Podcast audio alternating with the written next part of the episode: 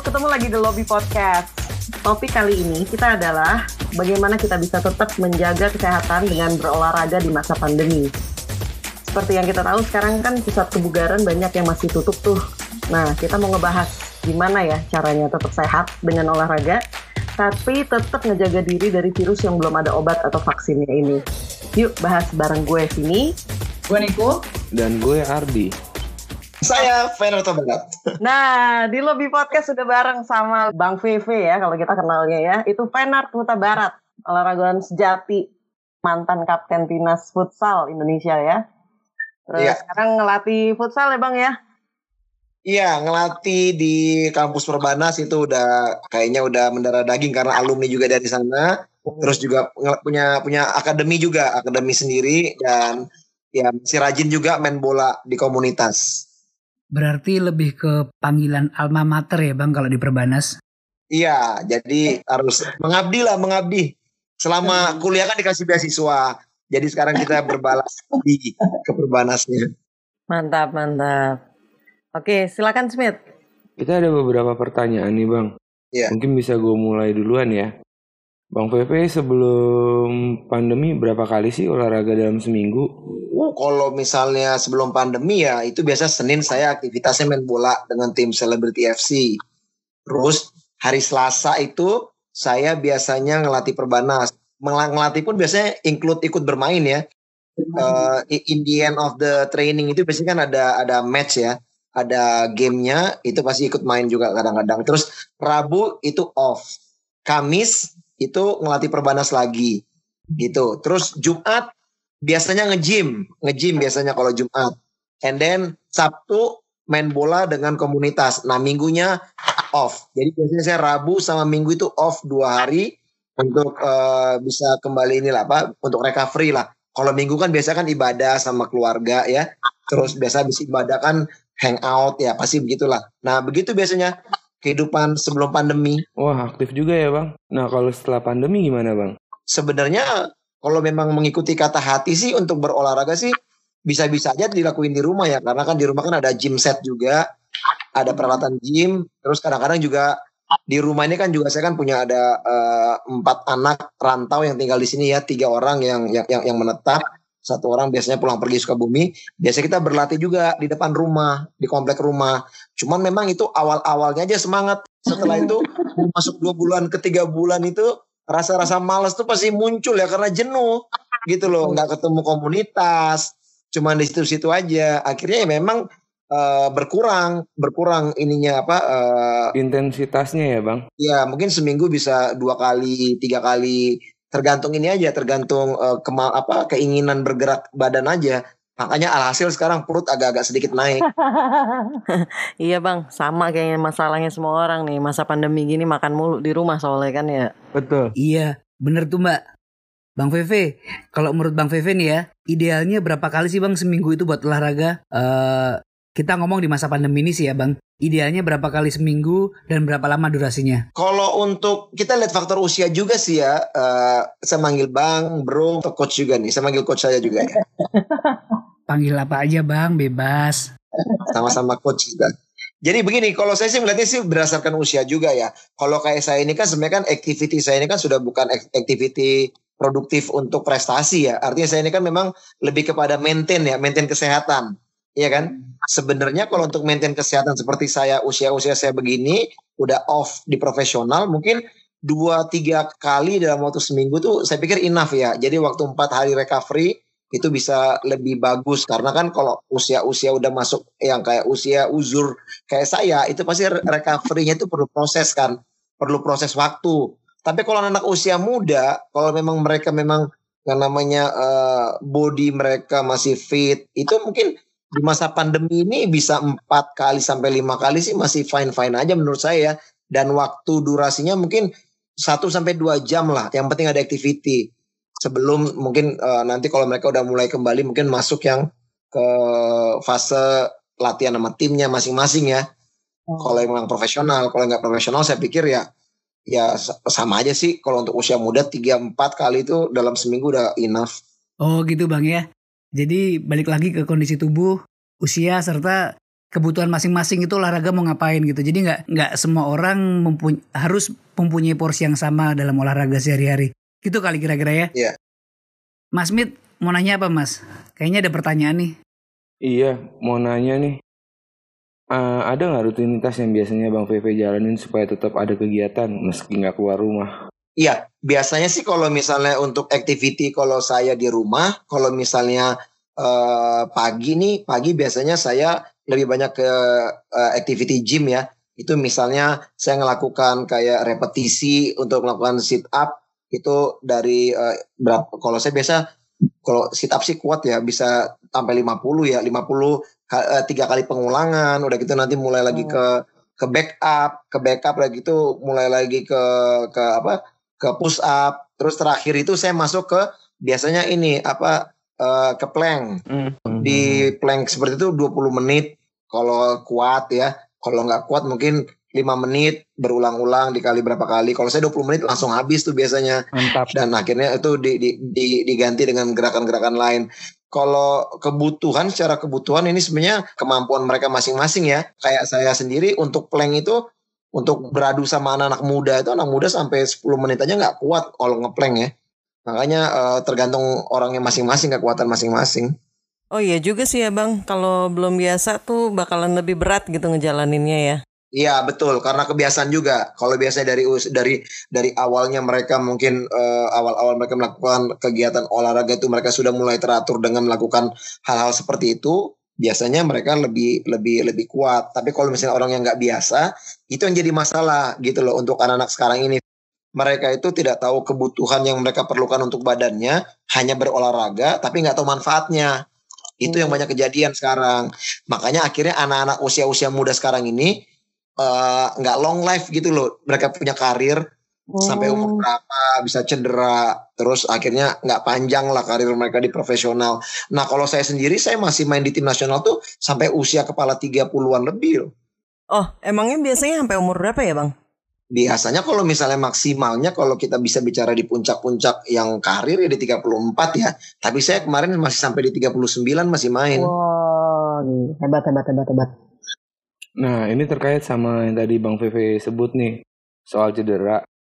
Sepanjang karir Bang VV cedera apa sih yang paling parah yang pernah dialamin, Bang? Cedera yang paling berat yang saya rasakan itu waktu setelah SEA Games. Jadi habis SEA Games kita saya kapten tim nasional dulu di Jakarta ya. Habis SEA Games saya harus naik meja operasi karena lutut saya ada masalah tuh di ACL kalau nggak salah itu saya operasi. Nah target berikut saya adalah pon sebelum saya selesai tutup karir di futsal. Nah itu menjelang pon jadi itu saya habis itu di 2010 tim nasional. Setelah itu kan pon di 2011 kalau nggak salah ya pas di 2000 dari dari dari dari selesai SEA Games sampai menuju ke PON itu saya recovery sendiri. Jadi saya selama 8 bulan itu latihan terpisah dari teman-teman semua. Saya main di PON DKI. Nah, setelah itu saya sembuh, saya kembali ke tim, akhirnya main di PON DKI. Nah, di PON DKI itu kita di uh, Riau, PON Riau itu kita masuk sampai ke final. Tapi di final kita kalah lawan Sumatera Barat, lawan Padang. Nah, itulah karir saya terakhir di di, di futsal baru saya akhirnya stop untuk menjadi pemain dan menjadi pelatih. Itu itu yang paling berat untuk ini saya untuk uh, cedera saya. Nah, pas cedera itu pengobatan yang dijalanin Bang VV lebih ke medis atau non medis, Bang? Iya, jadi sebelum melakukan tindakan itu biasanya kan kita kan uh, lihat dulu ya, ya rekam rekam rekam jejak cederanya dulu gitu. Itu biasanya juga kita kalau memang uh, uh, lihat memang sudah rasanya tidak begitu nyaman, kita ujung-ujung pasti ke medis uh, kayak apa ya namanya MRI ya MRI. Hmm. Nah di MRI dulu, karena kita kelihatan gitu ya, kayak serbuk-serbuk yang sobek segala macam. Kalau mungkin kalau kayak jenis kayak gitu kan nggak mungkin bisa ke ke mana kayak cuman ke dukun atau bagaimana ya. Banyak orang-orang dulu kan ke dukun. Nah akhirnya eh, saya putuskan memang ke ke, ke ini ke langsung ke operasi. Kalau misalnya kayak cuma cedera ankle atau misalnya apa terkilir, nah itu kalau mungkin kalau seperti itu mungkin ke tukang pijit langsung gitu mungkin itu uh, banyak juga terjadi. Tapi sebenarnya kalau saya ngelihat apa yang dibilang dokter, sebenarnya justru, justru malah kalau kita setelah cedera kayak gitu kita ke tukang pijit atau dukun pijit malah itu nggak benar karena dia justru malah akan merusak jaringan jaringan apa jaringan uh, otot yang tadinya lagi rusak semakin rusak. Jadi kalau menurut Bang Pepe sendiri sebaiknya medis atau non medis Bang buat pengobatan? Kalau saya sih memang lebih lebih uh, percaya kepada medis lah, Oh, gitu. oke. Iya, emang soalnya juga ya itu ya seperti tadi Bang Vivi bilang ya mal- kalau misalnya emang lagi cedera gitu kalau diurut kalau salah-salah malah jadi tambah parah gitu ya Bang. Ya, iya. Me- menepi dulu kemudian tapi eh, sembuhnya total bang ya Ya itu seperti yang saya kemarin eh, yang saya tadi ceritain itu, coach. Hmm. Saya itu waktu pas habis habis apa habis si games itu, walaupun saya menepi eh, lap- hampir 8 bulan latihan sendiri, habis operasi saya eh, apa latihan penguatan belum sampai ke lapangan ya itu kayak latihan penguatan di tempat fisioterapi seperti itu saya lakuin kan. Karena saya berharap bahwa setelah kesembuhan saya, saya bisa main lagi dalam jangka waktu yang panjang. Nah terbukti saya dari 2000 2011 terakhir di PON itu sampai ke sekarang di 2020 ini saya masih masih main aktif walaupun udah pernah cedera lutut dan operasi. dan Hmm. menurut aku pribadi sih eh, peaknya bang bang VV itu nggak turun bang ya selama main dari si game itu cedera kemudian comeback lah ya tanda kutip bang VV berhasil comeback itu peaknya masih di situ lah ya menurutku Ya, itu yang aku bilang tadi sih sebenarnya lebih ke mental bang ya mental juga bang ya ACL MCL itu kan momok banget ya buat pesepak bola lari atlet apa pun deh sebagian besar ya. basket juga apalagi suka lompat-lompat kan. Iya bang. Itu kalau mentalnya nggak kuat, habis cedera udah lah ya nggak usah main lagi gitu bang mungkin ya. Iya, jadi begini, kalau saya sih pribadi begini. Memang semua itu perlu proses ya. Ketika kita cedera, mungkin itu ada, adalah saat waktu kita untuk harus beristirahat gitu. Waktu kita beristirahat dan kita harus mau menikmati proses penyembuhannya. Cuma memang dalam proses penyembuhan itu kadang-kadang memang orang itu yang mentalnya yang nggak kuat gitu. Setelah dia sembuh, dia nggak yakin dirinya kalau dia sembuh. Dan ketika dia bermain, itu kadang-kadang banyak trauma, trauma yang memang terus masih menekan dirinya, sehingga akhirnya nggak bisa kembali kepada performa terbaik gitu. Nah itu mungkin ya yang harus diperbaiki oleh eh, mungkin orang yang mengalami cedera-cedera berat apalagi di bagian lutut untuk bisa ya kembali main normal lagi begitu Ya, kita ada beberapa pertanyaan sih ini dari yang kemarin dikumpulin ya. Ada yang kita pilih emang kayaknya masih agak nyambung dan eh, mungkin bisa dijawab sama Bang Vivi nih. Jadi gini Bang Vivi, Ya. ada pertanyaan dari Reno Renandi. Mau tanya ke Bang Vivi dong agak teknik ke futsal atau bola lapangan nih. Apakah pemain sepak bola lapangan atau soccer ya otomatis bisa jadi pemain futsal? Tekniknya sama nggak? Cara latihannya sama juga kah? Atau beda semua? Gitu pertanyaannya. Gimana Bang? Oke, kalau untuk eh, dari sepak bola ke futsal, saya pikir mungkin nggak semuanya bisa bermain sesuai dengan eh, karakter di futsal. Jadi kalau kalau kalau kita lihat sebenarnya kayak pemain-pemain top di di Brazil itu justru malah mereka banyak mengawali karirnya di futsal malah kayak Oh, Ronaldinho, ya itu mereka lebih banyak di futsal dulu baru mereka kembangkan mereka punya skill di sepak bola. Karena di futsal itu dengan lingkup lapangan yang kecil, kita dipaksa untuk kreatif, cepat mengambil keputusan. Skill individu di futsal sama di sepak bola pasti berbeda. Neymar, Nem- Neymar pun juga memulai karirnya juga di di di di, di sekolah futsal. Nah, kalau cara bermain futsal sama sepak bola udah pasti berbeda. Kalau di futsal itu banyak kita bilang kontrol bola itu ya nahan bola dengan bagian outsole sepatu biar bolanya berhenti karena kan lapangannya kecil kalau kita pakai kaki dalam seperti di sepak bola bolanya pasti bolanya rebound mental gitu dan itu bisa direbut sama lawan. Nah kalau di sepak bola itu saya punya punya temen dulu di tim nasional namanya Felix. Felix ini dia bermain futsal terus ketika dia kembali ke sepak bola karena dia dulu main di Persitara juga di tim eh, Persitara Perserikatan dia kembali ke sepak bola justru malah dia mempunyai kualitas semakin bagus semakin lincah dia semakin eh, mempunyai apa ya kelebihan yang meningkat lah. Tapi kalau dari sepak bola main ke futsal itu kadang-kadang pemahamannya kurang kurang bisa dimengerti. Karena futsal permainnya lebih cepat. Oh, ya karena si lapangannya itu kecil gitu ya. betul itu terjadi ketika pada saat eh, saya training center tim nasional di, di di Gersik itu kita persiapan untuk piala piala AFC di Jakarta. Nah di Gersik itu itu dulu eh, home base-nya Petrokimia Gersik ya. Petrokimia Gersik itu home base-nya di sana. Nah pelatih saya itu mengadakan uji coba melawan tim profesional sepak bola, tapi mainnya futsal gitu ya. Ketika ketika, ketika kita main, mereka nggak bisa nggak bisa main apa-apa, nggak ngerti, nggak nendang bola iya benar, nendang bola sama, bikin gol sama tapi cara Tekniknya. bermain dia ya itu itu itu sangat berbeda.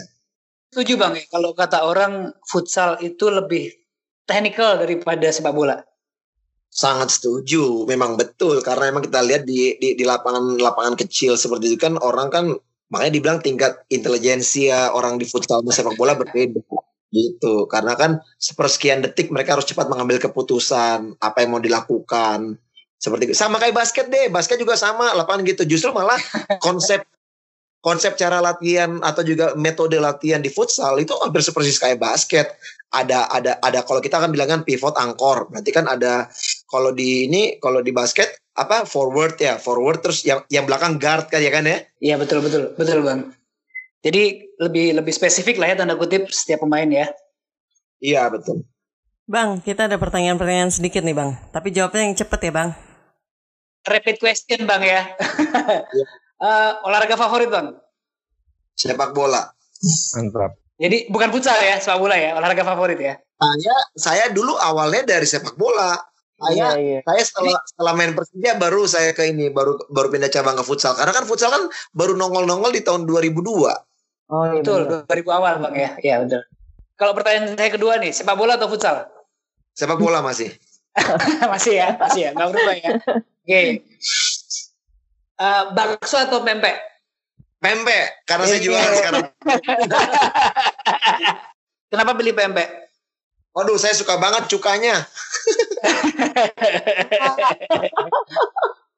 cukanya kalau diminum enak. Maknyus.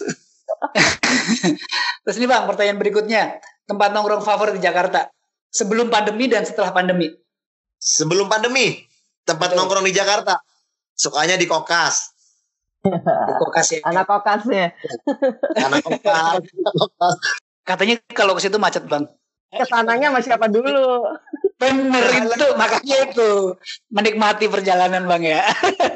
Coach. Karena coach saya di, di Kokas juga saya punya member di sana nge-gym di Selfit. Jadi Oh, memang oh. Kokas gitu. oh, padahal Nah. tadi saya mau nanya bang, tapi udah terjawab. Nah, itu kan itu kan kalau masa sebelum pandemi. Nah, kalau sekarang eh, setelah pandemi tempat nongkrong paling asik di toilet. Sekarang nggak bisa ke mana bang ya, Se- serba terbatas gerakan. Terus bang, selama bang VV main futsal, ada lapangan futsal favorit nggak bang? Latihan dan pertandingan. Tifosi. Saya juga sering main sih bang tifosi di Jogja. Kalau nggak salah ada ya tifosi, masih ada nggak bang? Masih ada ya, masih, Masih. ada ya. Masih. Karena saya kebetulan beberapa bulan ini udah jarang banget main futsal dan lapangan basket. Bang, tadi kan aku dengar ada ngomong soal akademi ya. Ini akademi ini sebenarnya diperuntukkan untuk umur berapa sih bang? Iya, kalau saya untuk akademi ini biasanya saya untuk anak-anak kelas SD ke SMP. Jadi di situ memang saya khusus untuk ngelatih skill. Makanya saya namanya itu Venar Uta Barat eh, Skill Academy. Jadi saya memang khusus ngelatihnya skill, kemampuan dasar, teknik-teknik eh, bermain bola. Pokoknya benar-benar yang mereka berlatih fundamental gitu. Karena kalau saya lebih senang melihat pemain itu secara indi- individu mereka sudah jadi dulu. Jadi dulu dia punya dia bekalnya udah ada gitu. Baru mereka bisa mengembangkan diri mungkin ke klub-klub lain, ke futsal. Saya pernah bikin namanya Akademi Futsal. Terus saya juga pernah mengikutkan juga ke mana ke kayak ke Liga AAV gitu, ke Liga Nusantara. Tapi saya melihat ketika saya mempunyai mempunyai pemain mungkin 50 60 orang, kadang-kadang kita nggak bisa nggak bisa kontrol satu persatu mereka punya perkembangan skill individunya. Jadi saya akhirnya berpikir bahwa lebih baik sedikit saya eh, pegang, saya latih, tapi mereka semuanya punya skill individu yang bagus dan merata. Begitu. Iya ini soalnya terkait sama pertanyaan ini kayaknya kalau gue lihat di Instagramnya sih kayaknya anak masih SMP nih. Jadi pertanyaannya dari Isra Masyal nih, Bang VV. Mau Iya. tanya dong katanya, biar ngilangin gugup di lapangan, biar mainnya bener, gimana sih? Soalnya kalau gugup mainnya jadi ngaco, katanya gitu. Sebenarnya kalau gugup itu biasanya orang yang belum punya skill yang yang yang mumpuni ya. Kalau orang udah punya skill yang mumpuni, itu biasanya mereka bisa lebih eh, steady lah di lapangan, bisa lebih siap untuk misalnya menghadapi lawan. Tapi kalau misalnya dia sering gugup, sering nervous gitu, kadang-kadang biasanya mungkin dia nggak punya nggak punya skill yang yang mumpuni. Jadi setiap mungkin berhadapan sama lawan, gugup, nervous, grogi, nggak tahu gimana cara ngelewatinnya. Tapi kalau memang dia mungkin dapat dapat eh, latihan materi uh, yang bagus, mungkin kalau dia punya pelatih, saya pikir itu gugup itu bisa diatasi dengan dengan skill individu. Nah, hmm. tapi ada juga orang yang sudah punya skill individu bagus, dia nggak percaya diri dalam bermain. Itu juga ada juga, Vin. Jadi sebenarnya kalau kalau kalau kembali kepada olahraga apa pun juga, saya pikir itu mentality pemain itu memang biasanya itu bisa itu bisa diciptakan dikembangkan itu pada saat mereka proses latihan. Ya, dan itu itu peran dari pelatih sangat penting. Berarti nih anak kalau nggak pelatihnya yang emang mesti lebih nge-push dia atau dianya juga emang harus mengembangkan skillnya juga gitu ya bang ya? Iya begitu sama kayak kayak saya juga begini. Kadang-kadang kalau saya kalau ke anak-anak saya anak-anak didik, kadang-kadang cuma waktu berlatih mungkin dengan saya cuma dua jam, terus saya harus megang berapa orang seperti gitu, mungkin juga kadang-kadang nggak efektif lah ya latihannya. Nah, makanya saya bilang mereka harus mau juga belajar sendiri, mengembangkan diri, mungkin ngelihat dari YouTube. Banyak sekarang pelatih-pelatih juga materi-materi latihan di YouTube channel di mana pun juga itu yang mereka bisa lihat. Di Instagram juga ada udah banyak. Jadi mereka bisa mengembangkan diri juga. Jadi jangan selalu juga bergantung sama pelatih, karena kalau memang dia bergantung sama pelatih, tentunya perlu waktu latihan yang lebih banyak lagi jamnya gitu loh. Dua jam misalnya untuk berlatih, itu masih kurang kalau buat anak-anak mungkin yang yang memang masih dasarnya belum gitu bagus. Dan mungkin itu juga juga tadi agak flashback ke jawaban Bang Fefe yang pertama tadi Bang ya. Pentingnya scrimmage game tadi ya. Maksudnya kalau tadi Bang Fefe kan bilang, gua kalau ngelatih uh, di terakhir-terakhir pasti ada game nih scrimmage lah ya mungkin uh, itu penting juga kali Bang ya buat buat tumbuhin percaya diri anak-anak gitu ya. Jadi gini, kalau saya di, di setelah mendapatkan kursus kepelatihan kan memang itu kan kita kan ada ada ada beberapa berapa metode latihan. Biasanya misalnya basic basic itu masuk ke fundamental. Fundamental itu mereka teknik dasar. Setelah itu masuk misalnya ke ke ada ada bagian-bagian yang terakhir itu memang game situasi. Nah, game situasi ini adalah implementasi dari latihan basic fundamental tadi sampai masuk oh oke okay, basic fundamental terus ke advance dari advance baru masuk ke game game, situa, uh, game situation. Nah nanti dari situlah kita bisa melihat bagaimana perkembangan percaya diri uh, anak-anak yang kita didik. Nah dari dari da, dari apa uh, step by step latihan itu di situlah memang betul ketika kita melihat di game situasi itu itu akan kelihatan tuh tingkat percaya diri pemain bagaimana mereka bisa aplikasi dari latihan yang dikasih sama pelatih. Nah di situlah mungkin kerjanya seorang pelatih untuk bisa memperbaiki ketika pemain memang punya uh, kesalahan-kesalahan. Nah, peran pelatih juga sangat besar sebenarnya untuk bisa membuat pemain jadi. Kalau saya bilang pelatih-pelatih top itu sebenarnya pelatih-pelatih dari usia dini karena mereka lah yang membentuk pemain dari skill individu, karakter sehingga mereka jadi pemain hebat. Tapi kalau pelatih-pelatih kayak udah di Liga Indonesia di mana mereka cuma tinggal tinggal memakai pemain, kan pemain jadi yang mereka sudah pakai tinggal mix and match saja ya, tinggal menyesuaikan kebutuhan betul. gitu ya. Iya betul dengan dengan dengan dengan strategi yang dia mau misalnya saya butuh pemain yang begini-begini untuk posisi ini. Nah dia udah punya pemain. Nah yang ciptakan pemain itu sehingga dia bisa seperti itu kan pelatih pelatihnya waktu pada saat usia dini kan gitu. Hmm. Iya, uh, ini ada pertanyaan nih dari pendengar nih ada satu lagi sih bang. Sebenarnya ini juga emang yang jadi wondering buat kita ya, karena kalau kita tetap mau olahraga di rumah, ya itu di depan rumah aja main bola kayak atau apa pokoknya ada kegiatan olahraga. Nah cuman ini kan sekarang gym udah mulai pada buka nih bang. Nah pertanyaan yeah. dari dari Vicky Arifin hmm. itu gimana cara aman olahraga dalam gym? Karena kan itu di dalam ruangan ya. Jadi sementara saat ini gym sebagian sebagian tuh udah mulai buka gitu. Itu cara amannya gimana? Ya, kalau saya sih lebih kepada mengikuti ya, mengikuti aturan-aturan atau juga uh, protokol uh, uh, pandemi ini ya covid ini. Kayak misalnya saya pasti tetap kalau misalnya uh, beredar ke mana-mana itu pasti pakai masker. Pakai masker saya bawa sendiri saya punya sanitizer udah gitu. Ya kalau misalnya kegiatan activity yang kalau kita sudah lakukan di dalam di dalam tempat berolahraga pasti kita akan banyak menyentuh alat-alat yang sudah pernah dipegang sama orang ya kan? Nah itu itu paling tidak kalau misalnya untuk berpindah berpindah alat yang akan kita kita uh, gunakan itu kita paling tidak harus menggunakan hand sanitizer. Terus kalau misalnya kita juga mau memakai misalnya memakai alat-alat yang udah bekas keringat orang, kan kalau kita di tempat gym itu kan dikasih handuk ya, dikasih hmm. handuk. Nah handuk itu kita pakai untuk ngelap itu bekas-bekas tangan-tangan orang, tapi jangan digunakan buat muka. Bawa handuk lagi e, dua lah, satu lagi handuk yang dari rumah yang kita punya pribadi, begitu. Terus kalau yang namanya e, activity di dalam di dalam olahraga itu kan kita nggak nggak nggak nggak boleh juga terlalu akhirnya parno. Setiap orang yang masuk ke dalam dalam dalam satu tempat kayak mall kayak apa segala macam tempat gym, mereka semua pastikan dites juga. Mereka punya suhu Iya. ya, Betul. mereka juga dites. Nah kita berolahraga itu kan juga sebenarnya kan meningkatkan ini ya apa eh, imun kita ya supaya kita bisa lebih sehat juga untuk bisa mencegah eh, virus yang masuk. Tapi jangan salah, ketika kita lelah habis olahraga, justru malah tingkat imunitas kita itu lagi drop. Nah itu juga tempat eh, penyakit bisa masuk. Makanya saya kalau habis begitu biasanya isi dengan makan yang bagus, langsung istirahat dan jangan keluyuran lagi. Nah, jadi nggak ada alasan lagi ya. Jadi walau kita berolahraga di tempat umum, tetap ada cara untuk menjaga supaya tercegah dari virus. Oke, satu lagi nih bang yang gue mau tanya. Jadi gue dulu tuh sempat rajin bang, lari seminggu bisa 3-4 kali, sekitar 5 km lah paling sedikit. Nah terus sempat berhenti, untuk mulainya lagi kok males banget ya. Ada tips nggak bang supaya gue termotivasi untuk mulai olahraga lagi? Karena sebenarnya gue tahu ya olahraga itu perlu banget buat badan gue. Iya, kalau saya begini ya, memang eh, saya juga sering bilang sama anak-anak didik saya, sebenarnya yang paling sulit untuk dilawan itu adalah di dalam diri kita sendiri. Itu.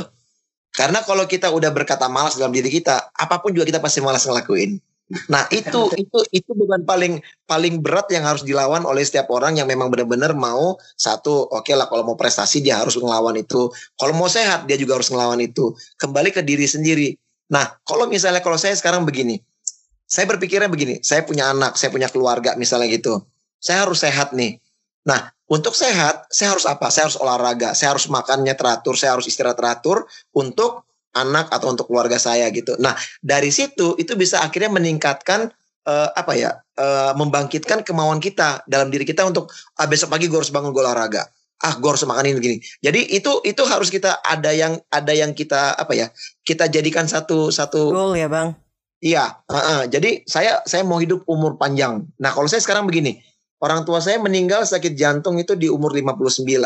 Sekarang saya di usia sekarang saya ini saya udah kena pasang ring. Jadi menjaga saya punya kesehatan, saya harus tetap olahraga. Dokter banyak yang bilang kalau udah kena serangan jantung atau eh, enggak kalau udah pasang ring nggak boleh olahraga berat. Nyatanya dokter saya bilang selama kamu merasa tidak ada apa-apa, silakan lakukan. Dan saya tiga bulan sekali selalu kontrol dan selalu hasilnya EKG segala macam selalu normal normal rhythm. Jadi nggak ada masalah.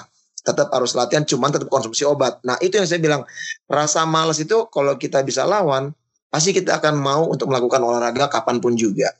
Gitu. Terus satu lagi nih, saya di rumah, saya di rumah di lantai atas itu di ruang di di, di, di dekat tempat gym set itu itu ada ada eh, apa ya beberapa space yang bisa saya gunakan untuk lari-lari kecil.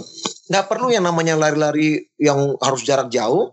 Terus akhirnya juga kita juga malas ngelakuin. Mendingan di, di, di, di ruang lingkup yang kecil kita bisa manfaatin. Itu malah bagus.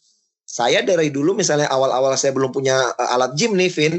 Saya pakai aqua galon untuk latihan penguatan penguatan otot kaki itu jongkok aqua galonnya kita kita pegang di depan di depan perut gitu kan naik lagi berdiri lagi turun lagi aqua galon yang isi kan lumayan berat tuh jadi apa pun bisa kita gunakan kalau memang kita ada kemauan atau niat untuk untuk untuk sehat berolahraga gitu Nah, jadi buat yang pada mager-mager padahal tahu butuh banget ya olahraga biar sehat, mungkin bisa termotivasi nih. Bang Vivi aja yang udah pasang ring masih semangat untuk sehat. Betul. Jadi kita emang harus menumbuhkan semangat untuk olahraga itu emang harus dari diri kita sendiri gitu ya, Bang.